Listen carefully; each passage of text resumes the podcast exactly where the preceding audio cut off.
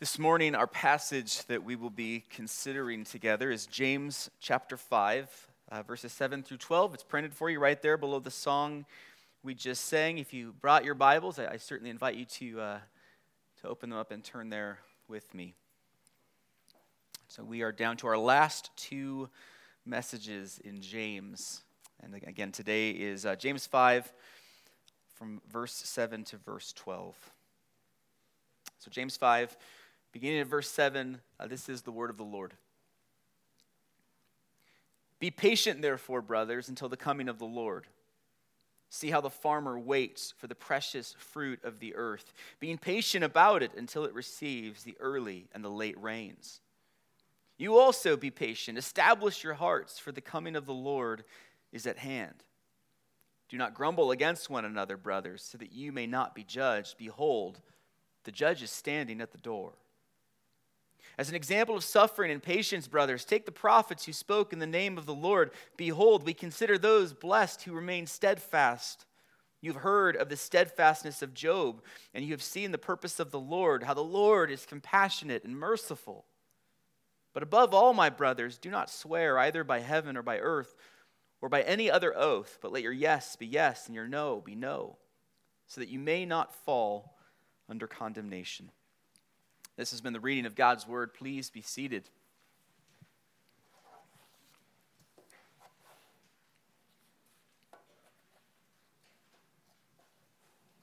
Will you pray with me? Lord, would the words of my mouth and the meditations of our hearts be pleasing to you, our Lord, our rock, our Redeemer? Lord, would you, by your Spirit, attend uh, this word? Um, that we might grasp it not just with our, our minds, but also with our hearts and our wills and our desires. And Lord, in order for there to be um, effective work done, in order for there to be lasting change, Lord, we realize that you need to do that kind of work. And so we pray that you would, uh, as you've promised to do. And we pray this in Jesus' name. Amen.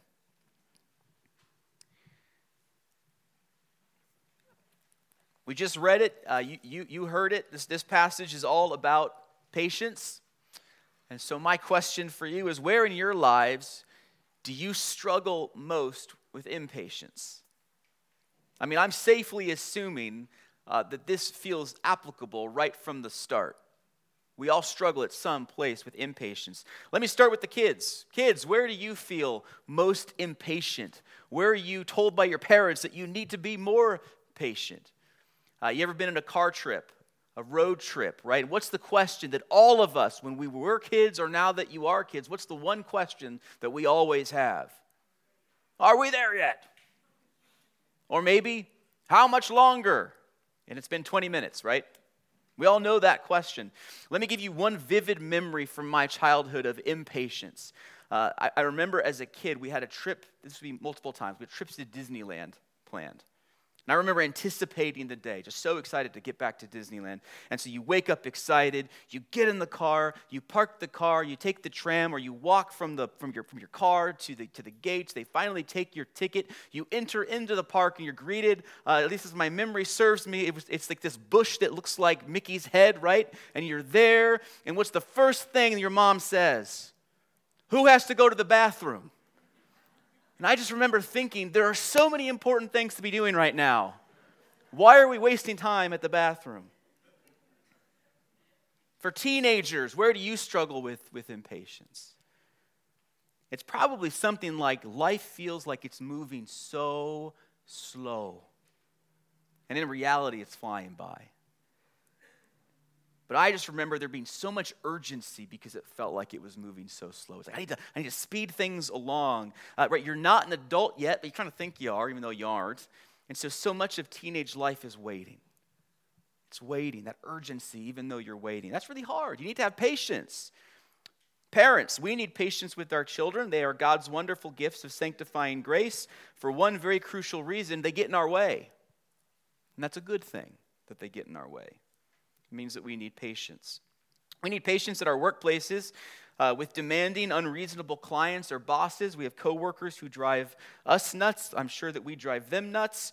We need patience as we drive north from the, from the border patrol uh, checkpoint to the 15 215 split, right? We need patience in this community. We need patience with our bodies that are breaking down. We have ailments, disabilities, weaknesses, diseases that remind us daily it's as if our own bodies are at war against us. That requires patience. We need patience in our walk with God. We continue to struggle against sins that have haunted us for decades. And so we pray, God, when will I grow from this? When will I move on from this struggle? We pray prayers that seem to go unanswered. So pretty soon our prayer life becomes apathetic and we stop doing it. Now I'm guessing you saw yourself somewhere in that list. At some point you could identify yourself. And, and then I hope that we can take a step back and we can see that if we're talking about James, as we've been talking about James for months now, as this book of wisdom in the way of Jesus, it doesn't take much um, intellectual exercise to think through how, of course, patience has so much to do with wisdom, with right living, with right thinking. To live well, to live rightly according to the Word of God, to live wisely in the way of Jesus. I mean, doesn't it just have to mean that we live patiently? To be a people who wait well. And so we're in the home stretch of the book of James, and he brings us to consider patience. And so we'll look at three things in the, in the verses that we read together this morning. Three points. The, the first, and they're all there in your, in, your, in your bulletin, right? The call for patience, the counterfeits of patience, and then the cultivation of patience. So, first off, James identifies our need for patience. Look at verse 7. Be patient, therefore, brothers, until the coming of the Lord. See how the farmer waits for the precious fruit of the earth, being patient about it until it receives the early and the late rains. You also be patient. Establish your hearts, for the coming of the Lord is at hand. Now, I want you to notice something right at the beginning. James has changed his tone from the last couple of verses that we've looked at. Now, one was a few weeks ago that had to do with the merchant who presumed. So James says, Come now, you who say, We'll go to such and such a town, we'll conduct some transactions, we'll make a profit. Remember that passage. And then last week we had this stern warning, right? Come now, you rich. So, do you hear the change of tone? Did you hear how many times when I read through this passage, he kept saying, Brothers, brothers, my brothers? Be patient, therefore, brothers, and, and it certainly could be read. Be patient, therefore, brothers and sisters, because this is family language. This is the intimate language of the church. This is what James started with previously in the letter. So last week I mentioned, you know, it's more than likely he's writing to these congregations of Jewish followers of Jesus. Socioeconomically, the majority of them are at the bottom of the, of the ladder. They're on a lower rung of, of that socioeconomic ladder. And so life wasn't easy. And so what does life look like for those in the churches that James is writing to? Well, the call for patience finds its meaning in situations where there are temptations to impatience. The stresses of life when life is hard. And so, what is patience? What is the patience that James is calling the church to? And he uses a few words to describe this general idea. He gives us kind of this full orbed, uh, three dimensional picture of, of the patience that is required. And so, the first word, this is used three times in our passage, and we would just translate it as be patient. And it's the Greek word that combines two other words it combines long and passion. So the, the idea there is, is long to be passionate, um, long to become angry. It's a passive virtue, it waits. You, you see why he uses the farming analogy and illustration. You have the farmer who works really hard, but really a lot of what farming was, especially back then and should be now, is that farming is waiting. You're waiting for the rain, you're waiting for the harvest to come. This is the kind of, of passive virtue. This is the kind of patience needed when a doctor tells you you just need time to heal. Your injury just needs time. My son David, when he was two years old, he had a really nasty arm break. And to this day, his arm is still pretty, pretty crooked. And, and the orthopedic surgeon is looking at it and he's saying, you know, there's no growth plate involved. Uh, it just needs time. As he gets older, as, as his arm gets longer, that crooked bone will straighten out. So we have to be patient for a straight arm. There's nothing we can do but wait. Even when that's frustrating, you have to wait. The next word James uses is translated strengthen or establish your hearts. And so you can already hear there, it's more active, right? It's not a passive virtue, but this is active. This is steely resolve. This is staying ready for battle. This is when I'm wrestling with my kids, right? And they want to tackle me and they want to bring me to the ground. What do I do? I'm paying attention to my balance. I'm refusing to be brought down. I have that active kind of resolve. And so when life comes at you fast, so to speak, you need to establish your heart. You need to stay steady on your feet. Then James calls us in verse 11 to follow the, mo- the model of Job and be steadfast.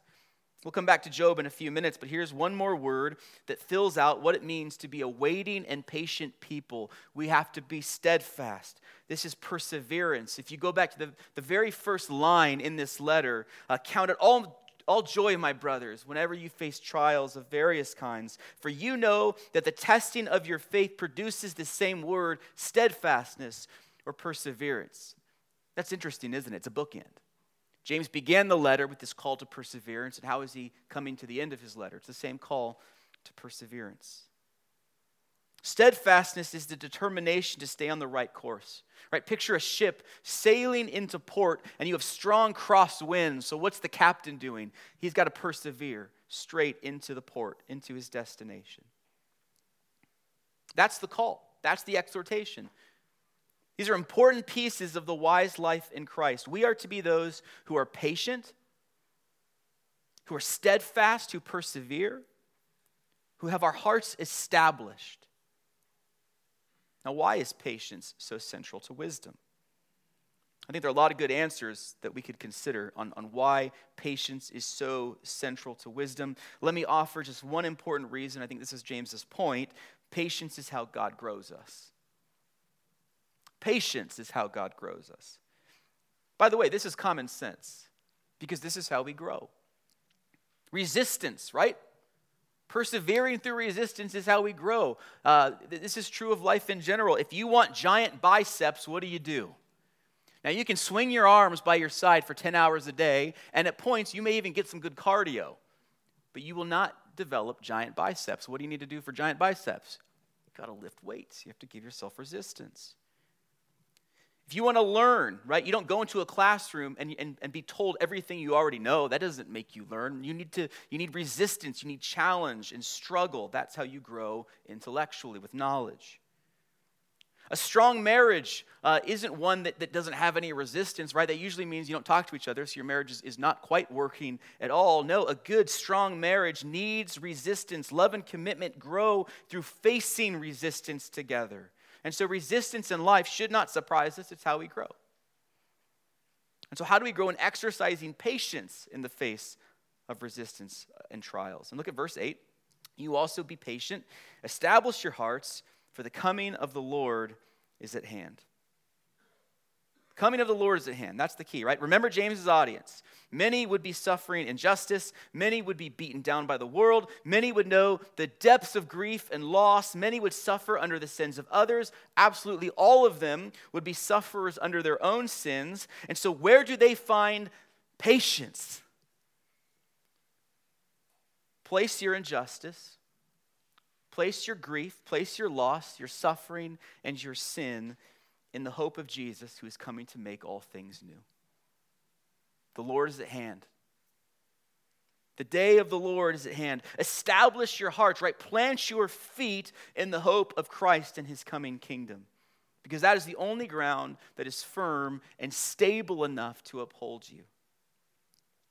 And so, the problem that we come up against when we take a step back is that we establish our hearts in all of the wrong places, right? That's what we do as sinful men and women and children. We establish our hearts in the wrong places because we know what it is to be beaten down by the world, right? Most of us know what it's like to be beaten by the world. We know what it's like to experience deep grief, deep loss. We all, again, we know what it is to suffer under the sins of others and under our own sins. And so, what do we do? We establish our hearts in the wrong places. We, we establish our hearts in coping mechanisms.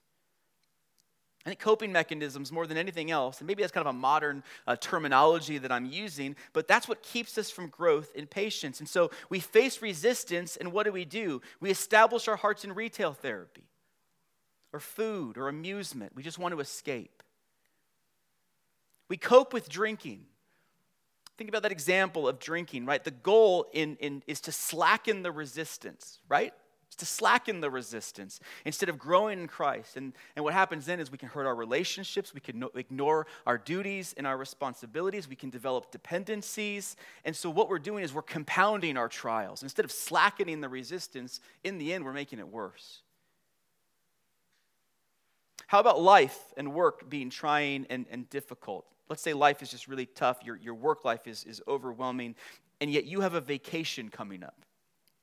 And so you, you place your patience and your endurance in this vacation that's on the horizon. So, what happens when you're on vacation and your children still act nuts? You're going to lose it because your patience was contingent on circumstances. And if our patience is contingent on circumstances, that is a shaky and vulnerable foundation and it will crumble. And so, no, patience is our entrusting ourselves to God. It's waiting on the Lord and the kingdom that He is bringing, and, and already, right now, is working in the midst of His people. Patience is already and not yet. Already, God is at work. He's growing us through this endurance, right? But we await a new world where the resistance gives way to resolve. All right, so part and parcel of wisdom for James, we have this call for patience and perseverance. Secondly, this is where James goes. We can see in our passage the counterfeits of patience are also problematic. They're real. They, they maybe disguise themselves as growth and patience, but really they're just counterfeits. We shortchange God's work of growth in our lives. And how do we do that? What are these counterfeits I'm talking about? The two I can see in our passage are grumbling and swearing oaths. All right, so verse 9 do not grumble against one another, brothers, so that you may not be judged.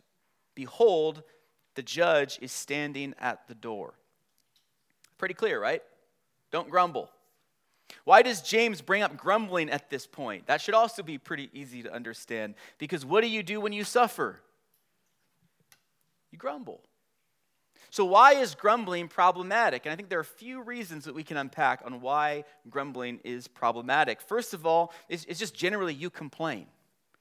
You announce to others that life is not going well. And I want to be sympathetic here, or I want to be sensitive here, because I think this can be a little bit more complicated. Because, on the one hand, genuine friendship and companionship involves the bearing of burdens, doesn't it? So we share our burdens so others can bear them with us, others can, can pray for us in our burdens, and that's all very good.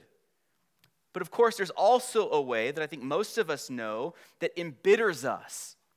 It erodes our trust in the goodness of God and it snuffs out thankfulness to God. I think the illustration would be someone who's like, let me, let me tell you about how miserable it is to live with my wife. And by the way, she's a great wife. You would say, You don't believe she's great at all. That's what complaining does. No, God is good. God is great. Now, let me tell you all the ways my life is miserable. I don't believe you actually think God is good if that's the way you, you, you, you reflect on your own life. I'm more and more convinced that maturity in Christ, the most contagious and vivid examples of holiness and godliness, are believers who exude gratitude and joy. Because when you're with those people, and often you can look at someone's life and say, You have so much to grumble about, but you don't. And it's like you know that person is touched by the life of Jesus. You know Jesus is in that person's life. It makes you want to love Jesus more and serve Jesus more. They have every reason in the world to grumble, but all they do is sing of Jesus. What? That doesn't make any sense, but I want that in my life. Another idea, of the problematic uh, idea of grumbling here, is, is that believers shouldn't blame others for their difficulties, right? So if the first problem with grumbling is just complaining, another problem is this idea of blame shifting. This is the most primal form of self righteousness, going back to the Garden of Eden, right? Everyone else is the problem. Here's my life of suffering. Sit down. Let me tell you all of the people responsible. Let me tell you all of the circumstances that are responsible for my life being the way it is. And if it's everyone else's fault, or if it's, it's the fault of circumstances, what happens when you keep pulling that thread? Eventually, you always just end up blaming God. God's at fault because his purposes are at fault. The third and final problem with grumbling is that it puffs you up. Grumbling is inherently prideful, and so you can say things like, No one can understand what I'm going through. Suffering can become a competition. You think your situation is bad? Let me tell you my story. I know you think your life is hard. Let me tell you what, a, what my hard life looks like. And so you end up grumbling to yourself, right? You start to win that suffering competition, and then you start to also make exceptions for yourself. I think, ironically, a lot of grumblers think they're patient because they're putting up with everybody else in their mind. And so, what happens? Well, grumbling keeps us from entrusting ourselves to God's purposes. Grumbling can function as a counterfeit to patience. And, and then, and really quick, here's a second counterfeit that, that James uh, points out, which is swearing. So in verse 12, above all, my brothers, do not swear either by heaven or by earth or by any other oath, but let your yes be yes, your no be no, so that you may not fall under condemnation. So James here almost verbatim quotes his, his brother Jesus uh, on oaths from the Gospel of Matthew. And so why does Jesus riff on Jesus here? Uh, what, what does this have to do with patience? Well, I think to take a vow is an extreme example of impatience. Swearing is the attempt to strike a deal, isn't it? And how much pride must one have to think you can negotiate with God? God, if you take away this trial, if you take away this pain, if you take away whatever it is, then I will. You'll do what? what will you do? And so, the danger of, of the grumbling person, the danger of the swearing person, is fundamentally the same problem, and it's a failure to grasp the gospel. For the person that swears, he or she is trying to make a deal with God. If you do this, I'll do this. It's just a false hope in your own power. Again, what do you think that you can do? What word do you think you can keep before God? No, patience grounded in the gospel is so different because it's patience grounded not in your own swearing, right? It's patience grounding in God swearing to you by a better, unbreakable word. Patience is trusting in the oath of God, his promise sealed to you in the blood of Jesus. And so, in the darkness, right, instead of saying, God, get me out of this, then I will read my Bible every day, then I will serve the poor once a month, instead, the gospel offers a better way. It's a truer way. God, how are you using this darkness to grow me? And every struggle with impatience that manifests itself in doubt and unbelief and despair, it must be confronted with the better promise of Christ. That's why we come here to proclaim what? Christ crucified. To be continually confronted with that better promise of Christ for you. For the person who grumbles, right, because my life is difficult, I am justified in being hard. Because my life is difficult, I'm justified in being hard toward others. God is not giving me the life I deserve, therefore I can act in this way. Isn't grumbling always kind of this uglier side of I deserve better? Look what I have done, and yet look what I have been given. And I think God, to his children, in the most compassionate, fatherly way, comes alongside of us. I think we've all been there, even if we haven't expressed it in that way. And he says in the gospel, I have given still more for you. I have sacrificed more than you will ever imagine. And so trust me. Persevere in me. The fight against grumbling is found in gratitude to the God who gave his son. As the Apostle Paul puts it, he who did not withhold his own son, will he not give us all things? So, James has shown us this call to be patient, part and parcel of wisdom. We've seen these counterfeits to patience. And then finally, we'll, wrap up with looking at the cultivation of patience. How do we cultivate patience in this world of disappointment and frustration, suffering, and grief? And James gives us some clues. First, we have to see God acting in our lives. We have to see God acting in our lives. We have to believe and know that He is at work in our lives. And so look at verse 10. As an example of suffering and patience, brothers, take the prophets who spoke in the name of the Lord. Behold, we consider those blessed who remain steadfast. You have heard of the steadfastness of Job, and you have seen the purpose of the Lord, how the Lord is compassionate and merciful. And so we just have to come to, to, under, to an understanding that God is at work in our lives and in this world as the one who is sovereign. God is king over everything, including our lives and, and, and our hearts. And I know that we're a Presbyterian church, and so that's kind of par for the course, is that we affirm, yeah, of course, God is sovereign, but we actually have to believe it and live as if that were true. And so here are these examples that, that James just quickly mentions. One is the Old Testament prophets, and you could think of a number of them. You could think of Elijah or Elisha, Jeremiah, Ezekiel, Hosea, Amos. All of them, uh, they see people ignore their prophecies. Most of the time, the leaders of Israel were hostile toward them and wanted them dead, and yet they bore that hostility with patience. They endured. So often the prophets had no idea what God was doing, and they often asked God, What in the world am I doing? What are you doing? Why am I saying these things to this people? And yet they endured. They entrusted themselves to God's purposes for them. And then James uses the example of Job. Now, if you know the book of Job, you are right to maybe question if this is the best example or not. I mean, when we think about Job, do we really think of someone that we should model in terms of his steadfastness? And I think maybe our, our gut reaction is no, and yet James says yes. How does that work out? Because James certainly uses Job as an example. If you remember the story of Job, Job begins with Satan under the purpose of the Lord. He takes everything away from Job. Job loses his children, he loses his wealth. And do you remember how Job responds at that point? The Lord is given, the Lord is taken away. Blessed be the name of the Lord. It's kind of like beautiful, faithful resignation in light of God's sovereignty at that point, right? But the story's not over. Then Job is afflicted with boils, and now all of a sudden he's like, just end it now. at this point, now he's bringing his case before God and saying, okay, at this point, I need to know what are you doing? Are you seeing what's going on in my life? And God shows Job that Job can't fully grasp his ways. And here's what's interesting when the book ends, after all of this complaining that Job has done, God comes, you know what he says about Job? He has spoken rightly about me. Remember, throughout this book, Job has these foolish friends who are offering foolish counsel. And God says to those friends, You need my man Job to intercede for you. So, what's the story of Job about? Job affirms God's sovereignty, therefore, he brings his case before God. God responds to Job Job rightfully withdraws his case, but in the end, God affirms and defends Job. This is our example.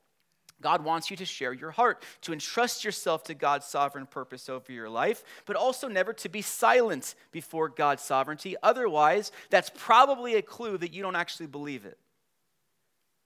Because Job is our example who goes to God for the very reason that God is sovereign. His complaining, his cries, they were acts of belief in God. And so, likewise, you and I are to cry out to God because He's sovereign. We have to bring to Him our fears and our tears and our doubts. And yet, God's sovereignty can't be the only thing we turn to in our confusion and grief. You have to see with Job and the prophets how the Lord is also compassionate and merciful. And, friends, God's compassion and mercy have everything to do with our patience because they have everything to do with His patience. Every day where Jesus delays his coming, right? That's the hope, isn't it? That's where, that's where James goes. Be patient. Well, how can I be patient and endure? Because the Lord is at hand. So every day where Jesus delays his coming, that is a reminder. Every morning we wake up, I think we should be reminded of the patient heart of God, right? Even the first generation of believers struggled with this patience. Where is the day of the Lord? I thought the Lord was at hand. Why hasn't Jesus come back and established his kingdom in full? Why are we still waiting? What more does God want to see? What more suffering does God want to see? That's the first generation of Christians, and here we are 2,000 years later. Peter speaks to this in 2 Peter 3. Do not overlook this one fact, beloved, that with the Lord one day is as a thousand years, and a thousand years a day. The Lord is not slow to fulfill his promise, as some count slowness, but he is patient toward you, not wishing that any should perish, but that all should reach repentance. The amazing thing about that passage isn't just that one day is a thousand and a thousand is one. The amazing thing is this call to remember God's patience toward us is his expression of mercy. God is bringing a new world. Why is there such a delay? It's for our sake. His delay has a purpose. His work isn't done. His mercy in saving the lost is still a buzz. We are all beneficiaries of God's patience. If you are a Christian, it is because of the patience of God. Full stop. And so, before you need to be patient with those around you, before you can be patient in your circumstance, before you can be patient in your trials, you need to come to grips with, you need to see and behold God's compassionate, merciful, and glorious patience with you. That you have a Father willing to wait on you, willing to nurture your heart. We are called to be patient because we have been saved by the supremely patient one. We're called to be patient because we've been saved by Jesus. Jesus, who ministered to thick headed disciples. Jesus, who was misunderstood and mischaracterized by nearly everyone he met. We've been saved by Jesus, who could have and would have been justified in sending heaven's armies to defeat his enemies. We have been saved by Jesus who hung on the cross, and we can only imagine how excruciatingly slow time passed on that cross. And he endured for your salvation, for mine. We are called to be patient because we are supremely blessed in Jesus, knowing that our inheritance is kept by Christ and that we will receive his kingdom that has no end. That we have the promise of Jesus is coming again, which means we know how the story ends. And that's where the endurance comes from. That God will make all things new, and that is what gives us the power to endure, to hold on, and to be steadfast. Let us pray.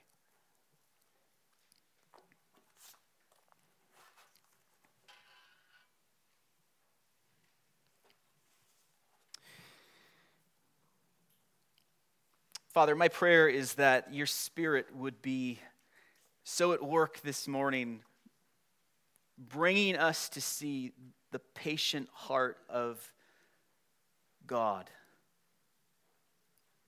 Father, Son, Holy Spirit the Father who, who planned uh, before time was in existence, the Father who gave his Son, the Son who endured, uh, the Spirit who is the, the power, the one who brings all of this to be, and who, in the lives of impatient rebel, son, uh, rebel men and women, uh, is forming us into the image of Jesus, is forming us into patient sons and daughters. Lord, we know uh, very, very tangibly with, with so many examples of, of how our lives are characterized by uh, a, a, despisal of waiting, that our lives are characterized by impatience. And so, my prayer is that you would settle our hearts, that we would be grounded in you, Lord, the patient one. The one who delays, uh, wanting to see your plan carried out, wishing that no one would perish. Lord, ground us in that truth, ground us in that gospel reality. Even in the mundane vocations and tasks and callings that you have, have, have placed us in, would we be driven um, from the heart of God? Lord, would you do that work in our midst? We pray this in Jesus' name. Amen.